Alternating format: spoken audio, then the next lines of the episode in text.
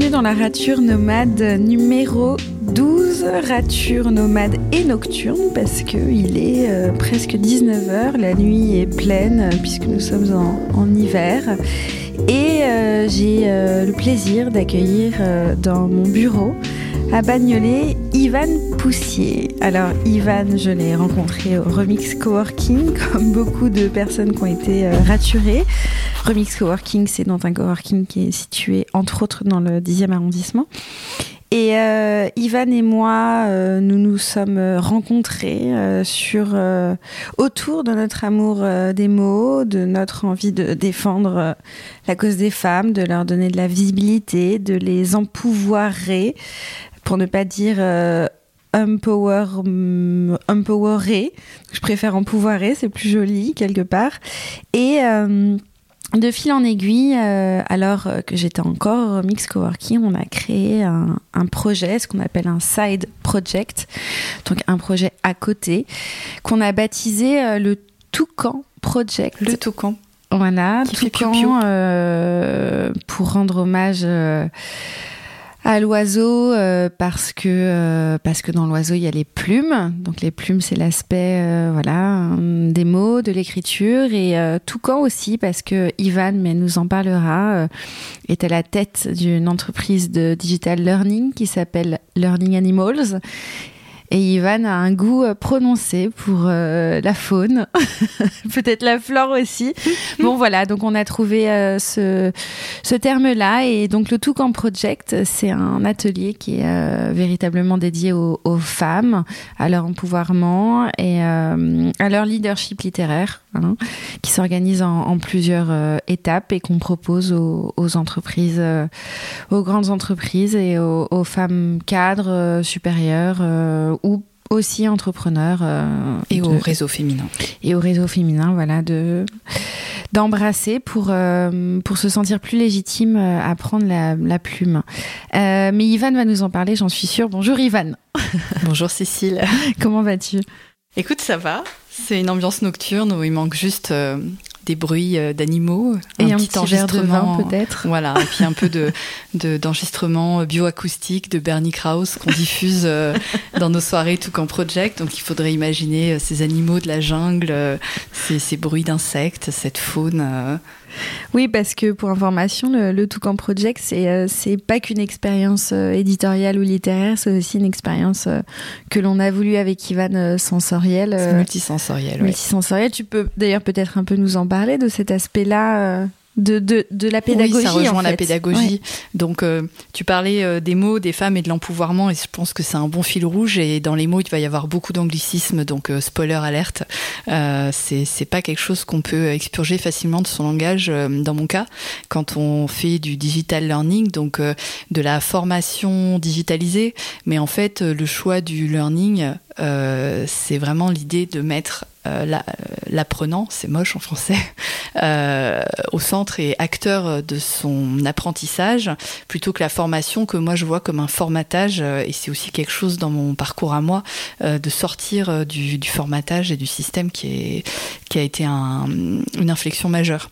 Donc pour évoquer le Toucan Project, donc qui n'échappe pas non plus aux anglicismes. On a tenu à ce mot euh, project pour euh, euh, propulser notre ambition au-delà des, murs du coworking qui a été notre, notre nid, notre plateforme de départ.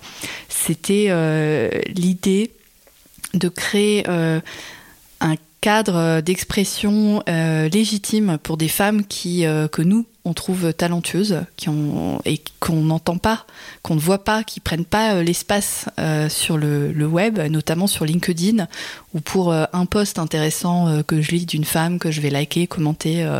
J'en ai des, des, dizaines que je compte plus de d'hommes ou de personnes qui n'ont rien à dire. et pourquoi l'expérience, il faut la rendre à notre sens multisensoriel? C'est en fait un élément clé dans l'apprentissage, que ça soit en ligne ou que ça soit en salle. Euh, l'idée derrière Learning Animals, pour le coup, c'était de rendre la formation plus mordante et ébouriffante et d'avoir ce côté euh, de renouer avec quelque chose de plus sauvage et animal en fait, euh, moi, dans mon parcours, je me suis rendu compte que bah, apprendre, c'est vital. Moi, j'apprends comme je respire. En fait, si, je n'ai pas d'air ou si je peux pas apprendre, je, ne survis pas. Et en fait, une expérience d'apprentissage, elle doit nous reconnecter à, ce, à cette, cette énergie, cette impulsion, cet élan euh, bah, vital. Enfin, pour moi, vital égale euh, euh, en apprentissage. Et, et, ça passe par les cinq sens, et c'est démontré par les neurosciences par ailleurs. C'est comme ça qu'on rend les, les, formations en ligne attrayantes. Mais quitte à être dans un lieu et à se retrouver, et à se retrouver entre femmes pour, pas pour apprendre à écrire, mais pour renouer avec un plaisir et une, une urgence d'écrire, bah, quoi de mieux qu'un bon petit verre de vin, euh, disperser de, des plumes euh, très douces, euh, des, des, petits duvets comme ça sur la table. On va travailler. écrire à la plume. On va écrire à la plume, donc on va on va travailler avec l'intelligence de la main, donc on va pouvoir aussi manipuler. On a un, un grimoire du Toucan aussi, qui est notre livre d'or, qui a une couverture qui est reliée, qui a une couverture en relief. Enfin, c'est absolument magnifique. On, on, diffuse avec Cécile Dusson, donc de la bioacoustique. C'est un un courant euh, musical très minimaliste qui a consisté depuis les années 70 à enregistrer le son de la nature. Et on restitue cette ambiance donc de jungle ou de steppe ou de prairie. Et euh, voilà et, tout et tout ça ça crée une expérience qui va euh, poser l'attention qui va nous extraire de l'urgence du quotidien euh, pour des femmes qui souvent ont plusieurs vies euh, pas que professionnelles et pour qui euh, libérer du temps pour soi le soir voilà ça ça suppose aussi à un moment donné d'accepter de se, faire du bien et donc de mettre, les formes. Et voilà, il manquerait plus que d'allumer euh, quelques chandelles pour rendre ça encore plus intimiste, mais, l'idée, elle est là. Et donc, on, euh, tous les sens sont, mobilisés. Et les, retours que nous avons, c'est qu'on oublie même cette contrainte, alors que souvent dans une formation... Euh, classique, les gens vont dire qu'ils ont été mal assis, qu'ils ont eu mal au dos, ils vont avoir besoin de, de partir s'étirer, ils auraient été sédentaires à un temps donné euh, absolument atroce. Et souvent ils se sont ennuyés ou elles ils se, sont ennuyés. Enfin voilà, après, mais indépendamment mmh. du contenu, de créer ce cadre stimulant et à un moment donné pouvoir euh, envahir euh, l'espace, en tout cas l'investir, euh, faire ça des heures où on peut à un moment donné euh, sortir de la pièce, aller s'allonger dans, dans, un pouf ou utiliser une autre partie, une autre salle pour aller écrire au calme et revenir à l'issue d'un exercice. ça, c'est un, un, vrai luxe et cette cette, euh, cette euh, dimension spatiale aussi de, de, pouvoir bouger, elle est hyper importante parce qu'on on bouge dans sa tête, on bouge dans son leadership. Pourquoi on devrait rester assis et immobile? Alors pour parler un petit peu plus de euh, Learning Animals, si j'ai bien compris, tu aides à apprendre, enfin tu, tu, tu aides les gens à, à apprendre, apprendre à apprendre en fait. C'est ça. Oui, un alors peu dans, ça, dans une mise en habit voilà. de l'apprentissage. Oui, c'est très méta. Tu... Oui, c'est très méta. L'idée, c'est euh, d'éviter deux écueils. D'abord l'écueil du, du, chien savant, parce que mon parcours, c'était une espèce de, de formatage euh, euh, en classe prépa, etc. Donc des études pas gratifiantes et où on n'apprend pas vraiment à penser euh, par soi-même. Et c'est pas vraiment un plaisir d'apprendre dans ce cadre-là. C'est jouer à l'éponge le plus longtemps possible que le, que le voisin en toute compétition. Euh, donc en fait, le, apprendre à apprendre aujourd'hui, ça devient très galvaudé euh, parce que c'est en marketing, euh, voilà, c'est c'est un sujet qui interpelle beaucoup le monde de l'entreprise, les directions de la formation et un levier fantasmé pour rendre les salariés plus agiles parce qu'on n'est pas capable de leur offrir des carrières épanouissantes, des responsabilités, euh, de la, davantage de capacité d'initiative. Et, donc, donc moi, je m'inscris un peu en, en marge, en porte-à-faux avec ça. Donc euh, l'entrée, c'est apprendre à apprendre, mais c'est plutôt libérer l'instinct d'apprendre et, considérer que c'est déjà là euh, en, en, chacun d'entre nous. Et euh, qu'au lieu de se laisser... Instrumentalisé, manipulé avec euh, des neurosciences ou des nudges, donc de la manipulation douce par euh, les gens qui veulent nous vendre des choses sur Internet, par la publicité ou nous former en ligne. Aujourd'hui, ce sont exactement les mêmes outils. Euh, la formation en ligne à base de vidéos, c'est les mêmes codes que YouTube pour retenir l'attention. Donc, il faut avoir un message impactant fort, voire débile les dix premières secondes parce qu'on est rentré dans la civilisation du poisson rouge, où le temps d'attention moyen d'un millénial aujourd'hui, est de, de 9 secondes. Donc, on est pas loin du, du, poisson rouge à 8 secondes d'attention. Donc le temps de se retourner dans son bocal, euh, il faut qu'on soit frappé fort par une image forte, parfois débile, euh, comme le début d'une vidéo YouTube. Il faut des, des formateurs à l'écran qui soient euh, qui, reprennent les codes des youtubeurs, euh, sinon on les cache et on en fait une voix off. Et, euh, il faut que la vidéo dure 3 minutes d'attention si c'est dense, euh, jusqu'à 6-7 minutes d'attention parce que les neurosciences ont dit c'est 6-7 minutes. Et si c'est au-delà, c'est que c'est un tutoriel pas à pas que je vais mettre en, pause. Donc, techniquement, moi ça, ça m'a pris un peu plus d'un an, allez deux ans pour lire ce qu'il fallait lire là-dessus et comprendre que finalement, aujourd'hui, il y a un gros business sur apprendre à apprendre, mais surtout euh, vendre au, au, marché de la formation et de la tech, donc technologie d'éducation, euh, ces informations pour manipuler en douce les gens, parce que c'est bien connu, un salarié ne veut pas faire d'efforts, un salarié, je fais la caricature, mais euh, il veut se former si c'est ludique, mais il n'a pas le temps, mais en plus il faut réduire les budgets, donc en fait il faut que ça soit sympa, fun et décalé, et qu'on puisse le faire dans les trajets, dans les transports en commun, ce qui est d'actualité avec les grèves. Et euh, et donc en fait, on, à force de vouloir supprimer toute notion d'effort, euh, moi je trouve personnellement qu'on infantilise les, les, les salariés. Euh, enfin, on est tous des, adultes et on a tous une carrière très longue à faire. Donc pour ceux qui, qui, ont envie de se former ou un début d'intérêt, en tout cas, je pense qu'il faut proposer autre chose et d'abord commencer par leur dire, mais en fait, ton cerveau, il a un certain mode de fonctionnement. il y a 12 trucs à savoir. Si déjà tu, commences à appliquer une partie de ces clés, tu vas déjà te rendre compte que c'est plus facile. Euh, mais ça a aussi plus de sens, ça te responsabilise dans quel projet euh, tu veux faire, parce que les neurosciences, c'est aussi une question de donner du sens et du coup de se mobiliser sur un projet, donc finalement d'être auteur de son parcours et d'un projet de formation individuel. Euh, et, voilà, et tout ça pour moi, ça, réhabilite l'apprenant. En fait, le learning animal dans son parcours, qui ne doit pas être uniquement administré par euh, un DRH, un directeur de la formation, un manager, mais euh, oui, peut être auteur. Et en fait, c'est pas très long et il faut sortir de l'ésotérisme, quoi. ce que moi j'ai découvert en quelques années et en pratiquant et en lisant les bonnes pratiques, voilà, c'est quelque chose de d'accessible à tout un chacun. Et à partir de là, je pense qu'on peut vraiment, on parlait d'empouvoirment, reprendre le pouvoir euh, sur l'apprentissage et sur le cours des choses. Et pour moi, l'employabilité, elle est à portée de, de chacun. C'est pas euh, l'affaire de l'entreprise et je m'en désintéresse. Tu parlais tout à l'heure de, du fait d'apprendre à libérer l'instinct euh, d'apprendre. Donc, mm. parce que je pense qu'effectivement, chacun de nous on attend que ça, euh, d'apprendre, d'évoluer, de, de, changer, de se modifier. Je, pense, j'espère en tout cas. Euh, alors, quels sont les, euh, les leviers, peut-être trois leviers que tu as identifiés mhm. pour, euh, pour euh, parvenir à, à, à retrouver ce, cet instinct d'apprendre euh, Quelque chose qui m'a semblé rapidement évident, parce que j'ai plongé dans les lectures, mais qui, qui vraiment fait mouche auprès des, des, des personnes que j'accompagne, qui suivent mon, mes cours en ligne ou le, le, livre que je vais sortir bientôt, c'est en fait qui, cette idée de je fais enfin attention à mon attention. Donc déjà, on parle plus de concentration la concentration, c'est quand même une notion euh, connotée très négativement. Euh, c'est associé à une capacité qu'on a ou pas. Donc quand on était petit, c'était concentre-toi, concentre-toi, et plein d'enfants sont en échec scolaire parce qu'ils disent mais je me concentre, je me concentre, mais j'y arrive pas.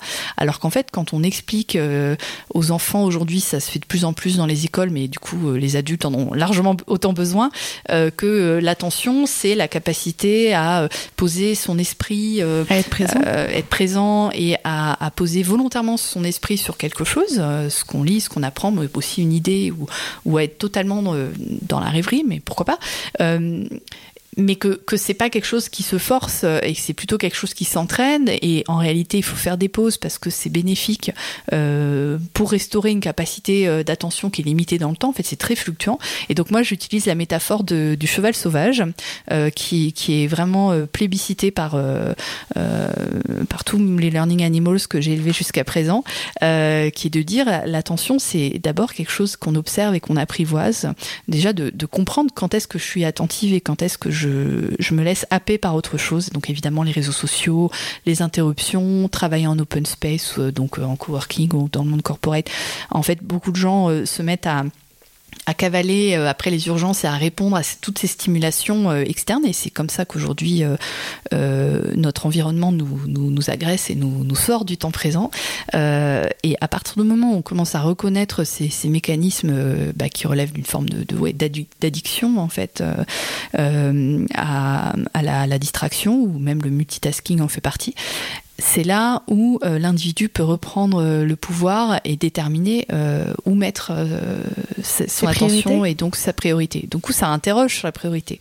Donc autant l'attention, ça peut s'apprivoiser, se domestiquer. Après l'entraînement, c'est en gros de jamais forcer au-delà de 15, 20, 25 minutes et de faire des pauses, donc d'appliquer la technique du Pomodoro qui commence à être quand même assez de plus en plus connue et reconnue et redécouverte puisqu'elle date des années 80. mais l'autre chose, c'est de se dire, ok, donc si mon attention, j'ai une capacité limitée et que je peux être attentif qu'un certain temps donné euh, sur un nombre de choses bah, forcément limité, donc une seule chose à la fois, euh, où je mets la priorité. Donc là, euh, c'est beaucoup, beaucoup de, gens que j'ai rencontrés et que avec qui j'ai travaillé quand j'étais salarié, en fait, prenez euh, pour eux les priorités des autres, mais ta priorité n'a pas à être ma priorité. Euh, parce que si je réponds que aux urgences des autres, à la fin, c'est moi qui vais être en retard. Euh. Donc, donc, là, on, revient à des basiques en fait de la, gestion des priorités. Et pour beaucoup de personnes dans un monde qui s'agite, qui, qui, bah, qui, qui, veulent développer leur potentiel, qui ont des projets, qui réfléchissent, euh, puisque c'est de plus en plus courant, à leur reconversion, euh, à, se lancer, à démarrer bah, un business en ligne, enfin le, profil classique. Euh, en réalité, ça, suppose à un moment donné de, tracer une feuille de route et, et, de se demander, ok, donc en fonction de ce que je veux faire, qui n'est pas forcément très clair, qu'est-ce que j'ai besoin d'apprendre et donc ça suppose de cartographier un minimum. Euh, sinon euh, mettons que je veuille me lancer dans le e-commerce je vais euh, lire un truc sur le commerce en ligne ensuite je vais zapper sur le marketing ensuite comment écrire des contenus attractifs ensuite faire mon business plan. Enfin tout ça dans le désordre. Et au final ce sont d'autres personnes qui vont me, me dire me vendre ce que je dois faire dans quel ordre et comment l'apprendre. Et finalement il y a une grosse déperdition de de temps et d'énergie à aller euh, picorer de ci, de là, euh, quand on n'a pas euh, cette feuille de route. Donc ça, c'est une clé et ça fait partie des éléments où j'apporte des réponses. Donc tu dirais l'attention, le sens des priorités Ouais. Et, et, bah, et, après, fixer un cap, c'est redonner un sens à ce que j'apprends aujourd'hui pour demain. Il n'y a pas que il y a une idée que j'aimerais casser que euh, apprendre doit toujours être utilitaire et c'est souvent comme ça que ça nous est montré. Euh, on apprend toujours pour quelque chose et euh, généralement il y a l'idée de bah, j'apprends juste ce dont j'ai besoin pour accomplir une tâche. Donc pour créer une entreprise, bah, j'ai besoin d'apprendre à faire un logo, j'ai besoin d'apprendre comment faire un voilà un, business canvas, que sais-je. Mais ça s'applique à plein de domaines. Et en réalité, moi je, milite pour qu'on réhabilite à, à égale proportion euh, la, culture générale parce que finalement euh, Bien sûr, euh, le, World Economic Forum le dit, les compétences du futur, ça inclut la créativité, l'esprit critique, etc. Mais concrètement, on ne suit pas un cours de créativité, on ne suit pas un cours d'esprit critique où c'est très rare. L'idée, c'est plus en ouvrant sa culture générale, en la réouvrant souvent, parce que c'est quelque chose qui est plutôt anesthésié dans, dans le monde de l'entreprise et les, et les grands groupes, ou alors on nous, on nous sert de la culture générale qui sert euh, l'intérêt de l'entreprise, donc pré-mâché, pré-pensé. Euh, bah en fait, un learning animal, il va... Euh, se nourrir, euh, pas que au râtelier euh, qu'on lui tend, et exercer son esprit critique, pour moi, c'est euh, Il va pas culpabiliser à l'idée de, de, se faire plaisir à apprendre. C'est ça, il y a, dans l'instinct d'apprendre, il y a le plaisir d'apprendre. et en fait, le, le, croisement, il marche quand des gens comme moi, donc très littéraires, bon, alors moi je suis branchée aussi philo, sciences humaines et sociales, donc je vais me, me renourrir, me ressourcer régulièrement à ça. Mais quand les gens comme moi deviennent des makers et se mettent à faire du code, de la fabrication numérique, et autres, c'est là où en fait j'ai appris le plus à penser autrement. C'est à me frotter à des choses beaucoup plus euh, pratico-pratiques, mais, y compris faire du bricolage chez moi.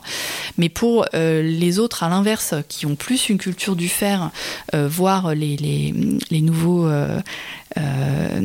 les, les, nouveaux comment dire rois du pétrole aujourd'hui que sont par exemple les développeurs ou les gens issus d'écoles d'ingénieurs en tout cas c'était c'était ça le paradigme où j'étais quand j'étais salarié dans l'industrie bah, si eux, euh, ils ouvrent pas un bouquin de temps en temps euh, pour s'interroger sur éthique et intelligence artificielle, euh, penser en fait euh, le, monde qui vient, bah, on, obtient ce qu'on a déjà dans la Silicon Valley, c'est-à-dire une euh, économie qui est tournée vers les besoins, les fantasmes de certains, des dérives éthiques évidentes, et finalement une incapacité à penser au-delà d'une certaine économie, d'un certain business. Donc moi, je suis pour la la, culture générale qui est pour moi le, paradigme de, la gratuité, mais pour moi c'est la, la, plus grande richesse, c'est euh, d'être, de rester capable d'exercer un esprit critique et ouvert, et c'est la source d'une créativité euh, infinie, à la portée de tous. Parfaitement. Tu as évoqué euh, très brièvement ton parcours de salariat dans l'industrie. J'imagine que ça fait partie d'une de tes grandes ratures de vie, en tout cas professionnelle. Oui, euh, mais j'en ai plein. Euh, oui. Est-ce que peut-être on peut euh, ouais. on peut revenir à cette rature euh, du salariat que que tu ouais. as faite? Est-ce qu'elle est définitive? Ouais. Est-ce qu'elle a été nécessaire euh, au moment où tu l'as faite? Comment? Mmh. Ah oui, et utile. En fait, euh, c'est très paradoxal parce que moi, je suis, j'ai un parcours scolaire très méritocratique, donc a priori, dans un monde où euh, moi, je, suis née dans les années 80, donc à l'époque de l'essor du chômage de masse. Donc j'étais très jeune, euh, comment dire, influencée par ce, cette idée, et je me suis moi-même persuadée que plus je ferais des études longues, plus je serais prémunie du chômage et plus je serais euh, haut dans la hiérarchie sociale. Euh, et en gros, j'ai pas, j'ai pas voulu faire médecin comme mon papa qui est médecin de campagne. Donc euh, voilà, j'ai fait des études littéraires, euh, prépa, école, machin. Et en fait, c'est très bizarre, c'est que finalement, quand tu sors de Sciences Po Paris avec un master en stratégie territoriale et urbaine, tu es à peu près inemployable, en tout cas pas dans des jobs intéressants. Euh, et donc mes premières ratures, ça a été de trouver des jobs. Alors j'étais contractuelle dans la fonction publique territoriale, j'ai été stagiaire en agence d'urbanisme, j'ai fait des trucs. Je me suis retrouvée au chômage et euh, du coup, c'est là où j'ai pu rentrer dans l'industrie euh, et donc mon premier CDI, je l'ai eu euh, finalement assez tard. Donc il y avait un gros enjeu et donc là, c'était même pas une rature, c'était un ratage. Ça a été proportionnellement à la hauteur de l'enjeu que moi j'y mettais, qui était en fait de bah, trouver un poste ou peut-être accéder à un statut qui me semblait cohérent avec le, niveau d'études euh, que j'avais atteint et l'ambition que j'avais de me de continuer à progresser à me tester. Évidemment c'était un challenge. Mais euh, au final euh, comme c'était mon premier CDI je suis resté assez longtemps pour finalement pour vivre une expérience ben très qui s'est soldée par, par une démission euh, aussi, euh, aussi brutale euh, mais six ans après quoi. Donc c'est donc as quand même expérimenté chapitre, pendant six ans ouais, ouais, le salariat pas... et, euh, et qu'est-ce ouais, que tu as j'ai pris le temps de, de savourer avant de voilà de décider que c'était vraiment pas pour moi je, je peux, voilà. Alors qu'est-ce que qu'est-ce que tu as raturé pendant ces six années euh, qui, qui ne t'ont pas convenu et qui t'ont vraiment fait prendre le virage de l'entrepreneuriat qui s'inscrit quand révélé. même aux antipodes euh, euh, du oui, salariat. oui, donc euh, j'étais euh, j'étais salarié statutaire avec un CDI à vie dans une, euh, une grande entreprise euh, bah, encore publique française en, en, trois lettres que je laisse deviner aux auditeurs.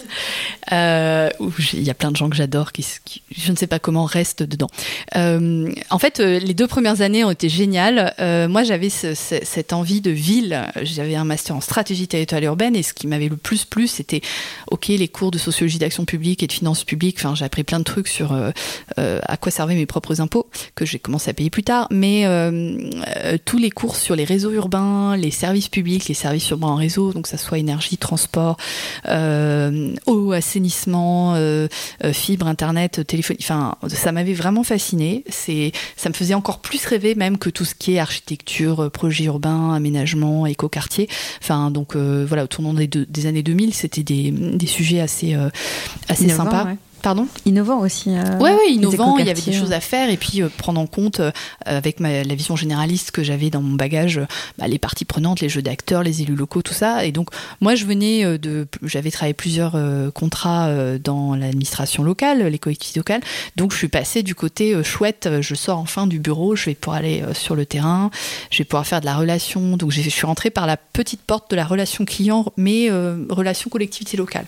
Donc, euh, donc, les deux premières années, pour le coup, ont très formatrices. Donc, c'est pas au dépend de plusieurs ratures, mais moi, je les ai pris comme des des opportunités de progrès parce que j'avais bien conscience de mes faiblesses qui étaient euh, bah ouais super euh, t'as fait des grandes études t'es une intello euh, tu sais pas planter un clou euh, enfin je, je, sais que j'avais ce côté très très perché et pas très opérationnel et moi dans l'idée c'était ben qu'est-ce que je peux apporter pour un meilleur service public et si mes compétences en communication écrite orale ma vision des stratégies de pouvoir des acteurs locaux un peu voilà, l'aspect stratégique pouvait très bien se, se, complémenter dans une équipe euh, en relation client et où de toute façon il faut communiquer. donc là, j'étais plutôt armée, euh, au moins euh, rédactionnellement, etc.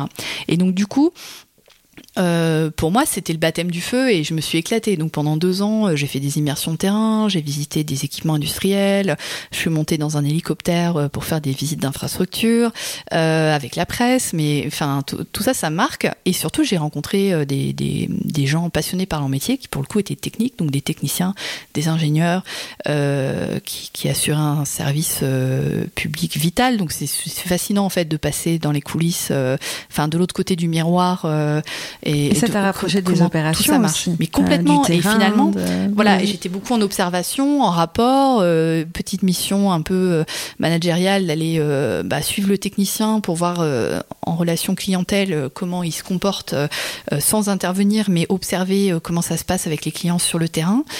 Et puis à côté de ça, j'avais Dédé du Café des Sports de Reny, commune de 500 habitants, qui m'appelait pour savoir quand est-ce qu'il allait avoir l'électricité. Donc je fallait aussi expliquer à Dédé du Café des Sports euh, dans, la, euh, dans la campagne euh, de notre belle Touraine que le marché de l'électricité s'était ouvert, que maintenant il y avait des fournisseurs, un distributeur, des monopoles, des gens qui avaient le droit de dire des choses au téléphone, mais pas parce qu'il fallait voilà il fallait pas favoriser le fournisseur historique. Donc donc il y avait toute un, une pédagogie sur des, la régulation du secteur de l'énergie due à, à l'Union européenne que, que qu'il fallait vraiment porter au grand public.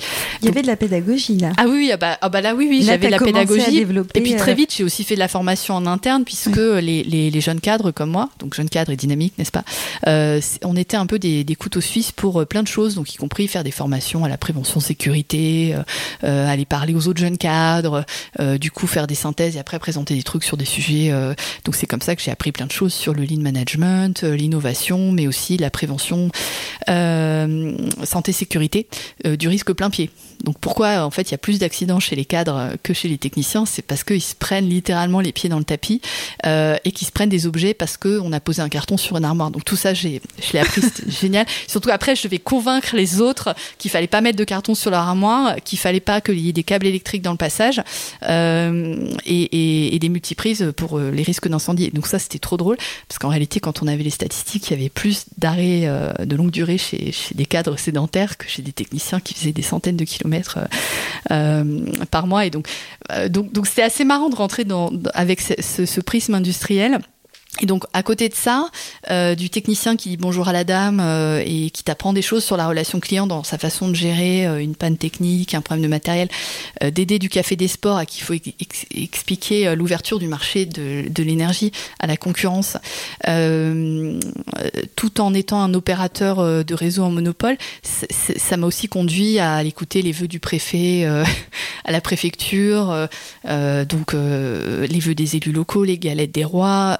Et à faire des exercices de crise inondation majeure euh, crue euh, millénaire de la Loire euh, dans des PC de crise euh, en mode simulation. Et, du coup, c'était trop drôle parce que il euh, y, a, ce côté terrain, il y a ce côté euh, France euh, du, journal, du JT de 13 heures, euh, et il y a quand même le côté où tu vas aussi visiter des bases militaires et tu réfléchis aux enjeux euh, géostratégiques et ce qui se passe s'il si y a une crue et s'il y a plus de courant comment euh, les gens vont être sauvés au CHU. Enfin, euh, donc, donc, ça, pour le coup, c'était vraiment euh, des, des, années exceptionnelles. Euh, donc où... les premières années ont été très ouais. particulièrement enrichissantes oui. et formatrices et structurantes. Et euh... Oui, oui. Et donc moi, je, je, me suis plutôt, je pense, révélée dans l'action. Donc en fait, la rature, c'est que longtemps, j'avais j'avais laissé j'avais pas touché du doigt en fait cet aspect-là euh, parce que j'étais quelqu'un de très scolaire, donc j'avais pas eu d'opportunité de, de, de, me frotter à cette dimension terrain où il faut aussi payer de sa personne parce qu'il y a une façon différente de s'adresser à un, un, collègue, un préfet et d'aider du café des sports. et en fait, j'ai appris aussi à, à, me faire engueuler par des clients, me faire insulter par des élus locaux, distribuer des nounours au salon d'agriculture de la région centre, mais, mais au kilomètre, animer un stand sur un salon des maires, trinquer avec des maires. et en fait, voilà, enfin, je pense qu'il y a plein de choses qui se, passent et qui se décantent et, qui permettent de se euh, ouais, de, de, de, révéler des, des, des, aptitudes, voire des, talents. Enfin, donc j'étais évidemment pas douée dans tout ce que je faisais, mais euh, rapidement on trouve des complémentarités dans l'équipe et, j'ai vu que ouais, me faire insulter par des clients, j'aimais bien. Parce qu'en fait il y a, y a, une opportunité de progrès derrière. Euh, et derrière ça m'a ça m'a poussé à, aller gratter du côté du management parce que je me disais ok il y a des vrais leviers de productivité, de performance, d'amélioration, de c'est pas que la, boîte est pas performante, enfin industriellement elle l'est. Euh, si tu as, si as de la lumière, euh, euh, enfin tous les indicateurs, il y a une qualité de fourniture d'électricité qui est exceptionnelle en France. Mais du coup, le vrai sujet, c'est que bah, le monde change, les clients changent, les technologies changent, donc le service il doit aussi évoluer, pour suivre la demande et les besoins nouveaux qui émergent. C'est là où c'est un peu plus dur à à mettre en mouvement les choses et à faire différemment que ce qu'on faisait comme hier. Donc moi j'étais super en motivé là-dessus. Et en fait, euh, là où euh, j'ai déchanté, où la, rature a été majeure, c'est bah, au moment de prendre un, poste managérial. Euh, donc j'ai fait, en fait, j'ai fait quatre ans de terrain, donc deux ans où j'étais vraiment en découverte, en immersion, tout ce que j'ai raconté. Deux ans où j'ai consolidé tout ça, où j'ai commencé à toujours au même endroit à, développer des compétences transverses, à mieux connaître l'organisation de l'intérieur. Et ensuite, hop, j'ai j'ai obtenu une mutation que, que j'avais demandé dans, dans une équipe à manager en toujours en relation client, mais en changeant tous les autres paramètres. Donc le secteur euh, géographique, le, segment de clientèle et euh, bah, le fait qu'on n'attend pas les mêmes choses d'un jeune cadre dynamique, euh, autonome. et, ce qu'on attend d'un manager dans une équipe qui est déjà bah, installée et qui a déjà pris ses, ses habitudes et ses routines dans le secteur donné. Donc ça, c'était intéressant parce qu'en fait, face à aux différents obstacles qui ont surgi, à la, pénibilité du, contexte, l'environnement de travail où j'étais, qui était euh, un, qui est pas représentatif de l'entreprise, mais qui était vraiment un, endroit euh, qui m'allait pas et culturellement parce qu'il y avait tous les défauts de la culture d'entreprise. Et ensuite euh, conjoncturellement les gens qui étaient là euh, avaient il y avait des quelques beaux profils toxiques en fait donc c'est là où moi j'ai compris que enfin euh, oui euh, ça sert à rien que je cherche à tout prix à me suradapter euh, tout le temps à tout c'est encore ce côté un peu scolaire de se dire euh, c'est à toi de progresser, vas-y ma fille. Le syndrome de la bonne élève. Ouais, ouais, j'ai traîné ça très très longtemps. Euh, et à un moment donné de me dire, ok, mais si c'est pas pour moi, il euh, y a, enfin, il y a un monde en dehors, quoi. C'est et c'est vrai que comme je m'étais longtemps euh, accroché, arc-bouté, enfin rassuré à au fait d'avoir décroché, voilà, un job euh, qui te, voilà, dans ta famille, c'est respectable, ça te donne des perspectives financières intéressantes. ensuite, tu te déménages, ensuite tu deviens propriétaire, enfin voilà. et là, je me suis dit, bon, bah, soit je, je, je, je je me mets en couple, je fonde une famille et je, je rembourse mon emprunt immobilier euh, et, et, voilà, ma, ma vie s'arrête. Euh, je, je, je serai peinard. J'ai une perspective pour le coup, euh, voilà, que les, les gens qui descendent dans les rues actuellement pour euh, euh, contre la réforme des retraites n'auront jamais quoi euh, ou je, je fais autre chose mais j'accepte en fait de, de, de sortir de ce du système? du système et euh, du, du confort matériel qui va avec, qui est un confort pernicieux en fait. Et en fait, quand j'ai senti en moi que je, je commençais à ressembler aux, aux gens que j'appréciais le moins autour de moi, et que euh, tu te dis mais j'ai 30 ans, je me sens aigri, il y a un problème. tu vois, c'est de, de euh, la, la vraie économie, euh, le, enfin et le vrai travail pour moi, il était, il était en dehors. Donc euh, j'avais déjà fait des choses en dehors, euh, du freelancing, j'avais été un peu enseignante pendant que je travaillais euh, mes premières Toujours années. autour de, de, de la formation, de l'apprentissage. Ouais, j'avais eu des opportunités. C'était déjà là. Ouais. Et avant de me révéler dans la relation client, moi, la première fois qu'on m'a jeté dans une salle de formation, on m'a dit T'as deux jours, 12 personnes, et euh, vas-y, euh, enfin, j'avais tout fait de A à Z. donne leur envie de parler à des élus locaux déjà. J'étais contente d'avoir une boucle de feedback immédiate, ce que t'as pas dans les bureaux dans l'administration et ce que t'as pas forcément de tes clients quand tu es manager d'un plateau clientèle, puisque c'est beaucoup du téléphone et du mail. Et euh, un de mes faits d'armes dans mon dernier poste à la défense, donc en relation client, c'est le jour où l'assistante de l'étage vient te voir paniquer en te disant euh, Ivan, Ivan, euh, il y a un client à l'accueil en bas. Qu'est-ce qu'on fait? Je bah, c'est un client, on va lui parler. Oui, mais on n'accueille pas de clients ici, on est un back office. Je fais bah oui, mais il s'est quand même déplacé euh, parce qu'il a vu l'adresse euh, de notre service sur les, adresses de courrier à la défense. L'accueil en bas, c'est l'accueil de la tour, c'est pas nous. Euh, ici, il n'y a pas de, d'espace pour recevoir les clients, mais il s'est déplacé, on, la moindre des politesses, euh, c'est de le rencontrer. Donc euh, oui, je prends. Enfin, je, et je dis merci au client d'être venu parce que s'il est venu, c'est qu'il y a vraiment un problème et que j'ai mal fait mon boulot euh, et du coup que le back office marche pas, tu vois. Donc donc donc voilà, ça c'est pour ça pour donner le contexte.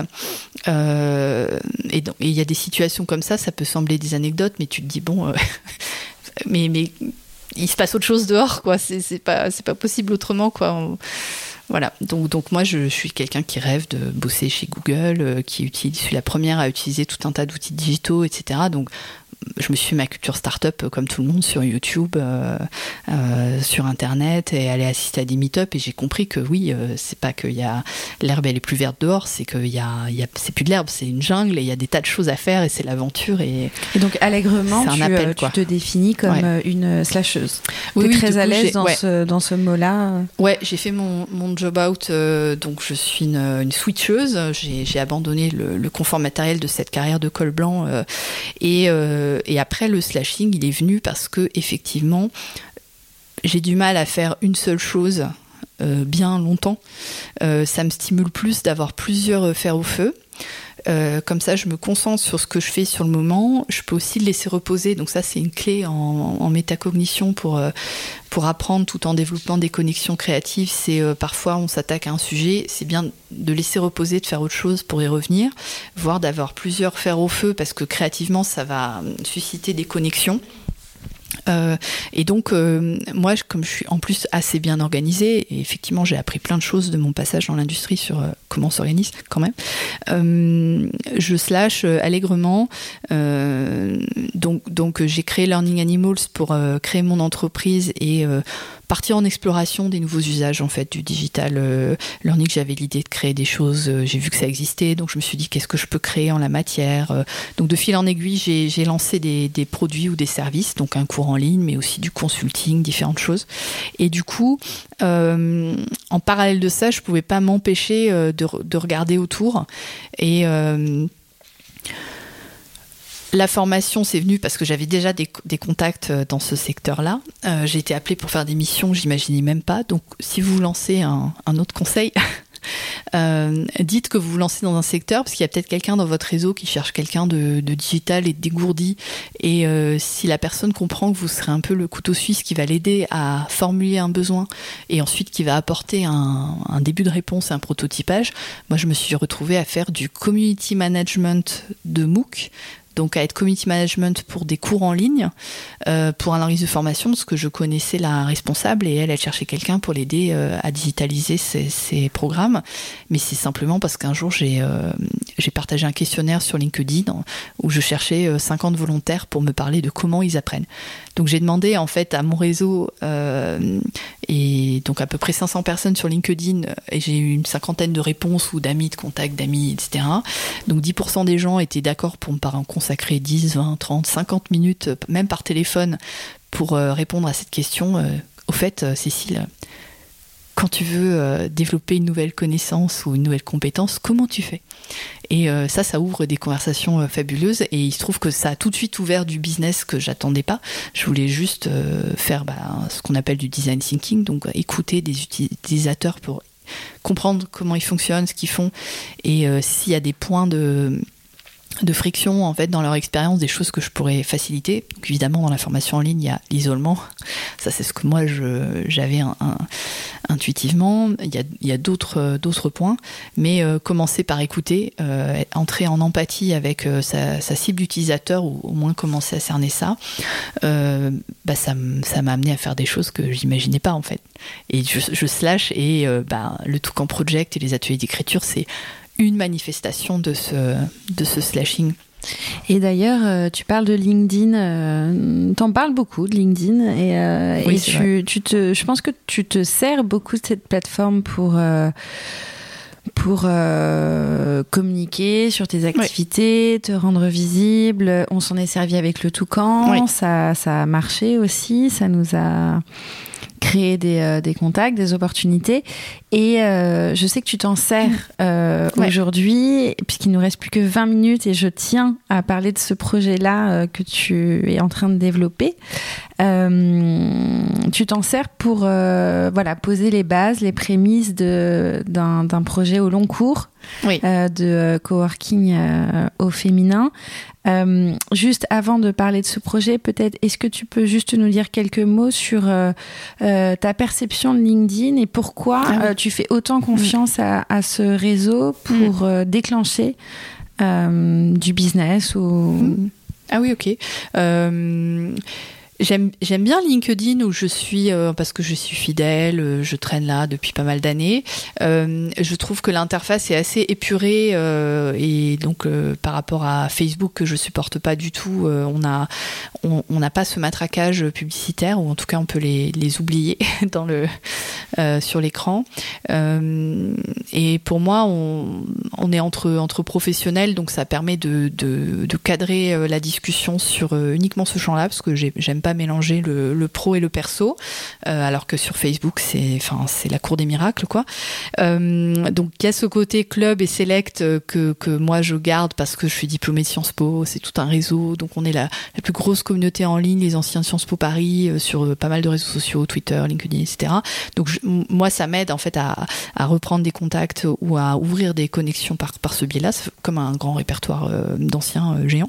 Et plus largement, comme tout le monde communique un peu dans ce code, voilà, bah, c'est transparent. Enfin, il faut, faut, même une photo, on reconnaît la personne, il y a le nom, il y a le prénom, il y a l'entreprise, on peut se situer. Et donc après, pour nouer des conversations euh, fructueuses et éventuellement business, je trouve que c'est intéressant. Et euh, même s'il y a des, phases plus ou moins intéressantes sur LinkedIn, parce qu'il y a différentes modes, il y a aussi des spams et des choses pas intéressantes. Euh, moi, j'aime bien gérer mon feed d'actualité pour regarder que les, les gens intéressants à suivre, donc assez peu mais je les suis bien, donc on interagit, on commente, on discute. Et moi, euh, la plateforme d'édition euh, de LinkedIn pour écrire, qui est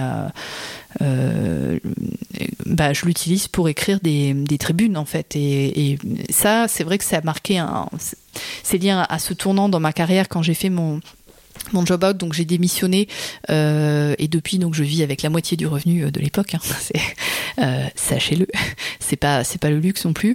Euh, j'ai euh, un an après, je, je sentais euh, qu'il y avait des choses qui avaient vraiment bougé en moi. Ça travaillait.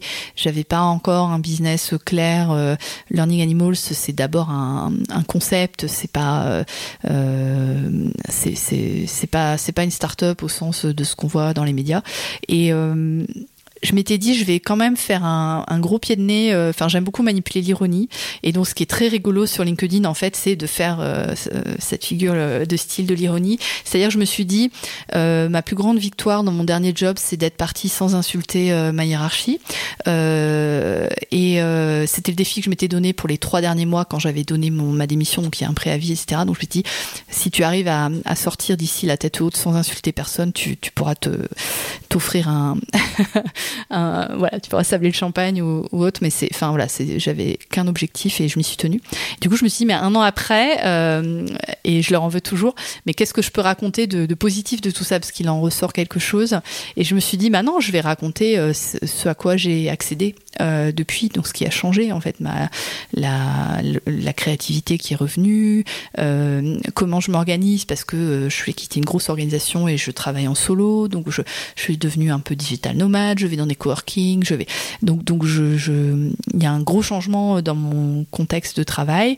Et donc, en fait, je me suis dit, qu'est-ce que je peux raconter Donc, voilà, mon premier article LinkedIn qui a, euh, trouvé une audience et que j'ai trouvé sympa et qui a interpellé bah, du coup mon, réseau, euh, c'était Job Out, le premier jour de ta vie d'entrepreneuse et la morale de l'histoire après avoir partagé les cinq clés euh, de ce que j'ai découvert, le journaling, tous ces outils, etc., le lâcher prise et tout à la fin, je me rends compte que bah non, un an après, c'est toujours le premier jour de ta vie d'entrepreneuse parce qu'en fait, ça n'arrête pas. Euh, il faut faire preuve de résilience, euh, enfin d'agilité au quotidien. Et l'apprentissage. Et t'apprends, t'apprends, t'apprends. Et plus tu fais des trucs, plus tu, tu ouvres des portes et des options, t'en refermes d'autres. C'est infini. Il y a une...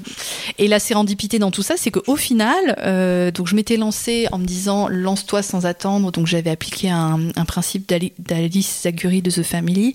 Euh, N'attends pas de trouver les associés, euh, d'avoir de l'argent ou, ou, le bon diplôme pour te lancer et créer une start-up, parce que ça restait évidemment le rêve. Moi, j'avais j'avais pris ce nouveau paradigme pour moi et j'avais complètement fantasmé ça. Et en fait, elle, elle dit un truc très sage, Alice Zaguri, c'est euh, lance-toi et euh, commence quelque chose, enfin, euh, euh, va dans le concret, enfin, prototype, euh, enfin, et commence à proposer quelque chose parce que ça va situer ce que tu apportes. Et après, si tu dois trouver des, des, un associé, des partenaires et autres, mais, mais reste pas dans j'attends, je me tâte, j'ouvre, je suis ouvert à toutes les opportunités parce que c'est comme ça que tu fais fuir. Enfin, c'est pas le truc à faire et dans aucun réseau. Test sur LinkedIn. Tu dirais? Ouais, et en fait, tu testes, tu testes l'entourage, les réseaux, parce que tu vas rencontrer plein de gens, parce que c'est la Startup Nation, donc c'est fabuleux, tout le monde euh, ne montre que ce qu'il veut montrer, etc. Et au final, euh, tu regardes un ou deux ans après, euh, qui reste, qui sont les personnes que je fréquente. Donc, il y a un an, j'ai fait la liste des dix personnes qui avaient marqué mon année, donc l'année 2018. Il y avait neuf femmes et un homme et l'homme était un client.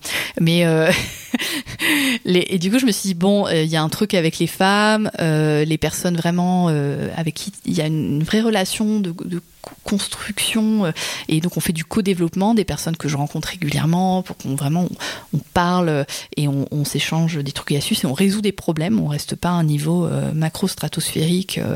Euh, c'est vraiment dédié à la résolution de problèmes. Bah, il se trouve que c'était des femmes. J'ai essayé de faire des groupes de femmes. Après, on a fait le Toucan. Donc, le Toucan Project, ça permettait de répondre de façon bah, pragmatique et une formation c'est une réponse aussi euh, pragmatique à, un besoin donc là c'était l'écriture web et créative et du coup euh, c'est plus que du test and learn, c'est euh, tu vas au front euh, et tu regardes en fait qui a sur la ligne de front euh, à tes côtés. Et au final, c'est pas c'est pas une tripotée de bisounours comme on veut le croire avec Station F et autres. C'est quelques nanas qui ont autant de couilles que toi. Parce que le monde, est, il n'est pas conçu pour les gens comme nous, en fait. et encore, je me classe pas dans la catégorie senior, c'est-à-dire plus de 40 ans si vous êtes une femme, vous êtes senior. 45 ans si vous êtes un homme, pas de bol, mais vous êtes un homme, donc vous avez quand même du bol. euh, donc en fait, euh, au final, pour des personnes un peu atypiques, euh, qui, qui, qui suivent pas complètement le courant euh, et, et, qui veulent créer un business à impact, donc finalement, peu importe la, la forme, euh, je me suis serré les coudes avec euh, quelques personnes, dont une, dont Eva, qui, qui devient mon associée sur ce projet de coworking féminin. Et coworking féminin, c'est quoi? Donc dans l'idée, bon, on n'a pas complètement tranché si ça va être un club women only ou conçu pour les femmes et marketé pour les femmes à tel point que concrètement, il n'y aura pas franchement d'hommes qui viendront euh, sur une base régulière. Moi, j'étais en veille depuis pas mal d'années sur euh, ce qui se passe aux États-Unis, puisqu'après MeToo euh, en 2017, il y a pas mal d'espaces de, coworking euh, euh, qui ont commencé à ouvrir hein, en disant on se dédie aux femmes, créés par des femmes, des, personnes issues des minorités. Donc, soit il y, a une dimension raciale aux États-Unis, donc pour les personnes noires ou latinos, mais aussi les, les, minorités sexuelles, donc LGBT+ et trans, non binaires, etc. Donc, il y a cette vague qui arrive des États-Unis donc Moi, comme c'était rose, c'était un truc qui m'intéressait, mais à la marge, je me projetais difficilement, mais il devait ouvrir à Paris. Bon, en parallèle de ça, j'ai découvert le livre Brotopia, euh, donc qui est une plongée dans la brotherhood culture, donc la culture confraternelle de, en vigueur dans la Silicon Valley. Et là, on a une journaliste femme euh, qui euh, en fait a, a mené l'enquête dans l'Amérique euh, à peu près de MeToo, mais pas dans Hollywood, le cinéma, les médias, mais dans les startups tech de la Silicon Valley, au moment où plusieurs femmes ont fait des ont lancé des alertes sur harcèlement et agression sexuelle dans la tech, des choses qui n'ont pas franchement traversé l'Atlantique, à part ce livre donc Brotopia que je recommande, mais qui est pas traduit en français. Et en fait, euh, c'est intéressant de voir comment se poser le débat, euh, et surtout qu'aujourd'hui, on a une pénurie de femmes dans les métiers euh, techniques, technologiques, enfin sciences et techniques en général, et industrie bien sûr, mais plus particulièrement dans les technologies qui sont en train de changer le monde. alors qu'en fait, dans les années 80, elles étaient plus nombreuses en proportion à suivre des études d'ingénieur, ingénieur informaticien, et ensuite à devenir bah, informaticienne et à gravir les échelons de ces boîtes-là. Donc ce qui se passe, c'est que euh, c'est la double peine pour les femmes euh, déjà pour accéder euh, à ces postes-là, donc chez Google, Facebook, etc., toutes les startups de la tech. Et ensuite, pour rester, elles se prennent en fait un sexisme, enfin en France, on pourrait même pas qualifier ça de sexisme ordinaire tellement ce qui est décrit est, même infamant pour les hommes en fait, parce que pour le coup, les comportements sont, sont, sont, on est dans des codes sociaux aux États-Unis qui quand tu lis ça d'un point de vue français, euh, tu te demandes où ils ont été élevés en fait. Euh, et donc donc là, je me suis dit, voilà, c'était des sujets de fond que je que je lisais, documentais de temps en temps. Et en regardant sur Google, je me suis rendu compte qu'il y en avait déjà en Europe, mais en France, c'était plus que timide en fait ces espaces de coworking. et donc quand on a compris que euh, c'était peut-être l'opportunité de faire un, business tangible euh, en associant nos forces, euh, parce qu'on est très complémentaires en termes de compétences avec Eva, on s'est dit mais attends, le plus grand gisement de talent dans le digital de demain, ce sont les femmes, puisqu'aujourd'hui elles sont ultra minoritaires. les jeunes femmes aujourd'hui, il y a un problème d'orientation des jeunes filles vers les métiers scientifiques et techniques. Et c'est vrai que moi j'ai fait des études littéraires, mais parce que je ne savais pas ce qu'était être ingénieur. C'est pas un choix par défaut, mais enfin je pour moi, être scientifique, c'était faire médecine comme papa. Et si je faisais des études de lettres, j'allais pouvoir avoir quatre cours de langue au lieu de deux. Donc j'étais contente de faire euh, de l'allemand en plus de l'espagnol. Quoi. C'est pas des choix hyper raisonnés, hyper euh, à l'époque. Euh, ouais, c'est pas des choix très argumenté, euh, balisé, euh, etc. Faute d'orientation, quand même. Euh. Ouais, mais en fait, j'avais les capacités, mais quand ta prof de, de maths et ta prof de physique et ta prof de bio te disent, mais Ivan, c'est une perte pour l'humanité que tu prennes pas la filière S, moi je dis bah oui mais faire des maths et des équations en longueur de journée je vois juste pas le sens. Enfin à l'époque euh, je les ai pas écoutées. Et puis voilà enfin et puis de toute façon euh, c'est en se trompant qu'on test and learn euh. donc c'est pas grave j'ai appris le code plus tard et je me suis rendu compte que j'étais aussi capable que n'importe quel crétin. Donc l'avantage du code c'est qu'en plus on peut l'apprendre à tout âge allons-y quoi. Et euh, ouais, et donc du coup, euh, dans, l'idée des coworking féminins, il y a effectivement l'idée que euh, on manque, enfin les talents du digital de demain, il y a un rééquilibrage à faire, mais surtout il y a, il y a plein de femmes, et surtout que si les femmes s'insèrent pas dans ces technologies, elles vont avoir des jobs de plus en plus pourris, puisqu'elles prendront les restes en fait, alors que l'argent et le nouveau pétrole, il est dans le digital. Ensuite, euh, ce réservoir de femmes, il n'est pas que euh, dans les grandes métropoles et dans Paris euh, intramuros. Moi, je suis actuellement parisienne intramuros, je viens de région. Et Station F, c'est intramuros, c'est tout, voilà, tout, cet écosystème, il il se nourrit, il s'alimente, il se développe, il prospère dans les grandes villes, mais en fait, il y a beaucoup de population en banlieue. Euh, Eva, elle m'a, elle convertie. Euh, je suis allée travailler avec elle donc à Poissy, dans le nord des Yvelines. Donc on est en grande couronne parisienne. Donc euh, c'est qu'à 30 minutes de Paris. Donc moi c'est 45 minutes porte à porte. Et là-bas, on découvre ce que c'est qu'être une femme. Il y a beaucoup de femmes qui peuvent être très diplômées, comme comme Eva, ancienne cadre, etc., qui s'est lancée dans l'entrepreneuriat mais alors là, euh, le quotidien quand tu es entrepreneur et autre, et en fait, il n'y a pas moins de talents euh, euh, qu'ailleurs et qu'en ville. quoi. Donc on rejoint l'idée que les talents sont aussi en, banlieue.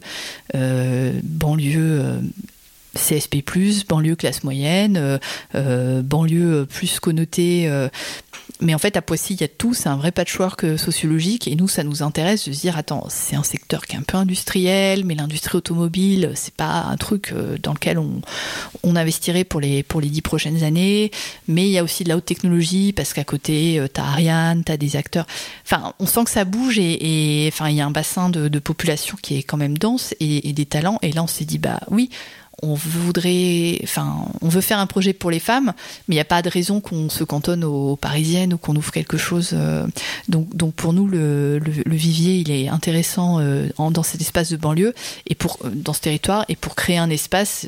Voilà, la contrainte et le prix au mètre carré fait que pour nous, ça fait sens, d'autant qu'on est une bonne desserte en transport. Donc là, c'est la stratège en, c'est la, la diplômée en stratégie territoriale urbaine qui parle, mais peut-être que pour la première fois, mon diplôme va me servir. Donc, euh, ce qui, après dix ans d'expérience, c'est quand même euh, un soulagement. Et ce que j'ai compris euh, de, de, ce projet-là, c'est que pour éviter certaines ratures, peut-être logistiques, financières, organisationnelles, etc., mais aussi pour t'inspirer, tu as décidé de parcourir l'Europe. Oui. Et donc les coworking au, au féminin qui sont présents notamment en Allemagne, à Berlin, euh, en Pologne, euh, euh, tu m'as dit en Suède, et donc tu as fait un tour comme ça de l'Europe? Oui. tu peux nous en parler un petit peu? Ce sera mon avant-dernière question. Après, le temps nous rattrapera. Eh bien, je pense que, en fait, bon, je suis profondément européenne et au moment de voir que euh, bah, on est beaucoup sous l'influence des États-Unis et que l'Amérique post-MeToo en fait a développé des concepts de coworking qui sont en train de se devenir des franchises et qui arrivent en Europe. Faut savoir que The Wing, le leader américain, a ouvert à Londres pas plus tard qu'en octobre dernier et on, savait qu'ils allaient ouvrir. Donc, euh, en tant qu'exploratrice euh, plus seulement du futur de l'apprentissage et du learning, mais du futur du travail tout court et de la place des femmes là-dedans. L'idée, ça a été de se dire, ok, on veut créer une communauté et, euh, vraiment euh, euh, plaider pour la cause des femmes en créant un lieu qui va forcément susciter euh, des, controverses ou des polémiques parce que on va s'adresser que aux femmes, en plus en banlieue où en gros il y a quasiment rien. Donc quand tu ouvres un coworking, la question ça va être bah, pourquoi vous vous privez de la clientèle euh, masculine alors que le marché n'est pas encore saturé, contrairement à Paris où il vaut mieux aller sur des niches parce que le marché de coworking est déjà saturé. Euh, donc nous on s'est dit non, il y a vraiment un truc expérientiel qui se joue et qui est un peu impalpable, y compris pour les femmes en fait qui seront des, des nos futurs euh, membres seront peut-être euh, viendront peut-être pour la première fois dans un coworking. Donc en plus, on va leur vendre un coworking féminin. Ça, va être en termes de, pour le coup de pédagogie un vrai challenge. Donc on, ce qu'on s'est dit, c'est euh, allons voir les pionnières en Europe parce que il y a beaucoup de projets, beaucoup plus que ce qu'on pensait. Et on en trouve toutes les semaines euh, dans nos recherches et dans nos contacts euh, qui ont créé des projets euh, sui generis, donc en partant en fait en bottom-up, en roots euh, de leur territoire et de la personnalité et des parcours très variés en fait des, fondatrices. Et elles ont créé dans des capitales comme Berlin, mais aussi des fois plus à l'écart. Donc Uppsala, la première ville étudiante de Suède, donc est la deuxième ou la quatrième ville en termes de population en Suède. Après Stockholm, on a été à Nantes aussi dans le plus petit petit euh, coworking féminin d'Europe avec 30 euh, mètres carrés dans un ancien garage et euh, ce qu'elles font est juste génial et c'est une association. L'idée c'était le futur du travail s'explore aussi avec les pieds, avec un sac au dos, en prenant le train, le bus de nuit, le métro, un peu l'avion quand on ne peut pas faire autrement. Et c'est ça être être nomade et agile. Et en fait euh, en tant que femme on est on doit pouvoir montrer que qu'on a ça aussi en nous en fait cette euh, cette mobilité.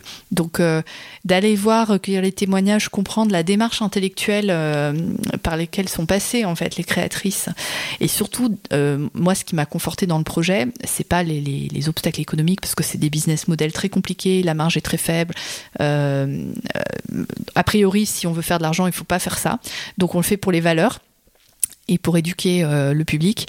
Et en fait, euh, ce que disent les utilisatrices, il y a forcément les early adopteuses, donc qui, qui sont les, les, membres de la première heure, qui sont fans parce qu'elles sont fans et parce qu'en fait, ça fait écho à une fibre euh, chez elles féministe, même si elles le disent pas toujours. Ou, féministe, entrepreneuriale et, et, libertaire presque. Oui, oui, et puis surtout quand elles ont comparé l'offre, enfin voilà, elles ont trouvé leur, leur chez elles, leur, leur chambre à elles, qui est que, comme dirait Virginia Woolf, aujourd'hui, il faudrait mettre à jour actuellement Virginia Woolf aujourd'hui, c'est trouver un, desk, un, poste de travail à soi dans un coworking, un monde mouvant ou en tant que digital nomade. Donc, donc celle-là, euh, elle, elle, conforte ce qu'on pense. Donc on parle à des gens qui pensent comme nous. Mais ce qui est intéressant, c'est de parler à la nana euh, qui est là parce qu'elle a vu de la lumière, elle passait tous les jours devant, elle s'est rendue compte que c'était à 10 minutes de chez elle, que c'était pas cher, euh, et qui au bout te dit, au bout du compte, te dit non, mais en fait, au bout de deux mois, j'ai compris. J'étais là parce que, euh, enfin, j'aurais pris un coworking en bas de chez moi. Il fallait, en gros, que ça soit pas loin. Euh, et en fait, au bout de deux mois ou un mois, où j'ai compris euh, le pouvoir, la puissance du, du concept, qui est le fait d'être entre femmes. On se sent mieux, on va s'entraider, on, on, on, va travailler Place à la sur sororité. Voilà. Enfin. Donc, voilà. Et là, le, le mot sororité apparaît. Euh, et c'est marrant parce que même quand j'arrive avec des questions axées safe space, féminisme, etc., ça rencontre un écho très divers. Mais en fait, quand on parle très concrètement de, l'expérience qu'elles font euh, de cet environnement de travail, euh, c'est assez unanime. Euh, ça donne lieu à des anecdotes assez savoureuses quand on te dit bah la seule chose qui manque ici c'est les hommes. Donc bien sûr chez les jeunes femmes euh, hétérosexuelles citadines de moins de 30 ans qui n'ont pas, qui sont pas en couple, on peut comprendre que un environnement de travail mixte pourrait être un petit peu plus stimulant euh, et, pour leur vie euh, personnelle aussi. Mais euh, pour beaucoup d'autres, et à partir du moment où, mm, pour pas mal de femmes, elles ont fondé une famille, qu'elles jonglent entre leur vie professionnelle, leur projet d'entreprise, parfois elles ont plusieurs entreprises, leur vie de famille et tout, elles sont contentes d'avoir un, havre et de pas bosser chez elles avec la lessive à faire, le, le, les tâches ménagères qui reviennent de toute façon, etc.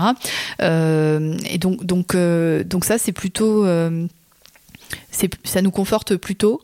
Et ce qui est intéressant, c'est de comprendre en fait comment l'expérience du lieu permet de faire tirer ses conclusions et du coup nous ça va nous aider à, à, communiquer de façon euh, adéquate certes sur les valeurs mais aussi euh, voilà et, à prototyper avec nos utilisatrices l'expérience qui conviendra aux habitantes euh, du territoire où bien sûr on ne va pas plaquer euh, même un best-of des meilleures pratiques qu'on aura vu, on va d'abord écouter nos utilisatrices, mais on sera outillé euh, avec un regard sur cette dimension du temps qu'il faut pour l'expérimenter et réaliser les bénéfices du concept. Et du coup, ça nous permet aussi d'anticiper le déminage des objections, notamment masculines, sur le fait qu'on accepte les hommes ou pas à telles conditions, etc. Et ça, c'est très intéressant de voir euh, que tout le monde se dépatouille euh, comme elle peut euh, dans tous les pays d'Europe, mais que les blaireaux sont de sortie et ils seront toujours là. Donc, même quand on crée une zone anti-blaireau, il faut, faut manager cette, cette frontière-là. Et puis, certains peuvent être les bienvenus, certains hommes. Hein. donc, en fait, tout ça se travaille et c'est une communication un peu au fil du rasoir. Et finalement, l'atout d'être en France, c'est qu'on a beaucoup plus de liberté de parole euh, et on peut s'afficher. Euh, contrairement à d'autres pays que oui, je citerai pas. Et en fait, on rencontre un écho, euh, voire euh, donc une sororité. Et une sororité à l'échelle européenne, euh, voilà. Qui est là. Hein, donc moi, je vais être mentorée demain là. par des par des, des, nanas qui ont trois ans d'avance sur moi euh, en Suède, en Pologne où j'ai appris plein de choses, etc. Et en fait, et en Allemagne, enfin, c est, c est, on est en train de créer un, un méga réseau. Et en fait, je me dis que bah, en tant que française, je suis pas si mal logée. Donc c'est bien que j'ai pris un challenge de plus en allant en grande banlieue parce qu'il va falloir créer encore un nouveau concept, mais voilà, l'idée c'est de creuser ce, ce, sillon en suivant cette intuition qu'il y a quelque chose à faire pour les femmes euh, et, et, créer un environnement de travail qui, bah, qui décoiffe, puisqu'on est toujours mordant ouais. et décoiffant ici. C'est la grande échelle euh, du, du toucan, quoi, ce qu'on a expérimenté à, à, une toute petite ouais. échelle. Euh, et ça fait vraiment écho euh, aussi aux ré réactions qu'on a eues dans cette, euh, ce coworking où nous étions. C'est qu'en fait, on a expérimenté, nous, et moi j'ai vu, j'ai expérimenté des choses que j'aurais pas imaginé dans ce moment de safe space, cet espace-temps, des ateliers du Toucan Project, en, en termes de sororité, en fait, où tu te révèles, tu travailles avec tes forces et tes vulnérabilités, euh, tes conflits identitaires, euh, ton histoire, et puis écrire, ça fait ça fait jaillir énormément de choses.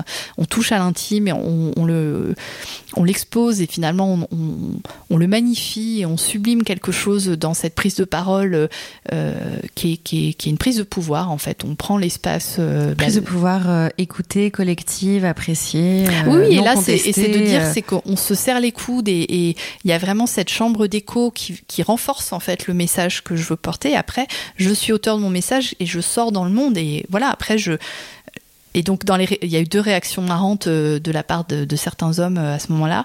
C'est un, coach qui m'a dit euh, Ah, mais est-ce que tu penses pas qu'il faudrait à la fin des ateliers faire intervenir un homme pour que les femmes apprennent à lire leur texte avec un homme et à le regarder dans les yeux?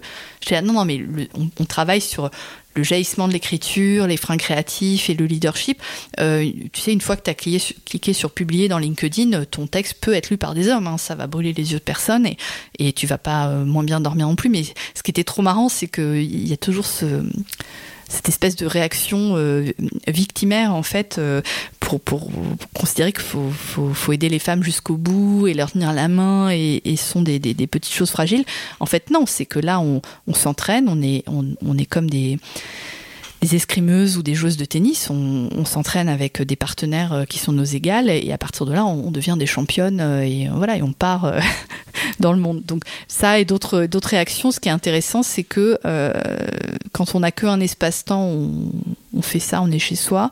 Euh, quand après, on peut imaginer extrapoler ça à un lieu euh, qui fonctionne 24 heures sur 24, 7 jours sur 7, qu'est-ce qu'on peut faire dans ce lieu quand c'est pas les heures de bureau pour du coworking? Ben, On peut faire de l'éducation populaire, on peut inviter des jeunes filles à faire des start-up week-ends, des hackathons. Enfin, après, du coup, le potentiel, euh, quand on l'a expérimenté, oui, les encore faits, une fois, c'est infini. Ouais, c'est bien plus qu'un qu'un coworking en fait. Oui, c'est un tiers lieu apprenant pour les voilà. pour les intimes. Euh, Ivan, dernière euh, question qui sera très rapide parce que le temps est passé, parce que la batterie de mon enregistreur est en train de, euh, de rendre l'âme. Euh, Est-ce que tu aurais une, une citation, une phrase, un mot de quelqu'une, quelqu'un qui t'inspire au quotidien qui te donne de l'énergie? J'en ai deux, donc très rapidement, Jacques Coeur, l'argentier du roi, le petit roi de Bourges, puisque j'ai grandi dans le Berry, disait à cœur vaillant, rien d'impossible. Donc le cœur, c'est à la fois l'énergie, l'élan vital, mais aussi les valeurs. Donc, donc ça, j'y crois en fait. Que le, déjà le vouloir, c'est un grand pas pour l'accomplir. Euh, donc ça, ça me porte. Et euh, l'autre, elle est, je j'ai plus le l'auteur, mais euh, c'est apprendre, désapprendre, réapprendre. Euh, même si je prône l'apprentissage tout au long de la vie, l'instinct d'apprendre, ce qui est peut-être le plus dur, mais le plus, euh, le plus fécond. De désapprendre. C'est désapprendre parce que finalement, euh, il y a la rature, mais après, on, n'est plus pareil et, on s'améliore a priori. Mais donc, euh, parfois, ça suppose de, de revenir en arrière, ou en tout cas de voilà, de, laisser partir euh, ce qui a été intégré souvent très profondément. Et c'est là où euh, arriver à changer de paradigme, à porter un regard neuf sur les choses, à lâcher prise, euh, moi, c'est un de mes plus grands défis. Mais quand j'arrive à désapprendre des choses pour euh, réapprendre et faire autrement, euh, c'est quelque chose de formidable. Et euh, du coup, c'est peut-être moins une citation inspirante qu'un petit rappel à l'ordre que euh, rien n'est acquis et il faut, faut, avancer avec des yeux frais. quoi. Hmm. C'est ça, là, un peu la grande aventure de, de la vie. Merci Ivan pour euh, ton, ton témoignage. Euh, si vous voulez suivre les euh, tribulations euh, d'Ivan en Europe, euh, rendez-vous sur son LinkedIn. Vous allez vous régaler à lire ses articles. Et on a ouvert une publication médium, donc vers laquelle je draine du trafic LinkedIn, qui s'appelle Sisterhood Works, publication médium bilingue qui va grandir au premier trimestre 2020 jusqu'à la publication de notre rapport, notre livre blanc a priori pour mars 2020. Donc à bon entendeur, à bonne entendeuse. Merci pour cette rature, merci Ivan. Merci. Et euh, à bientôt.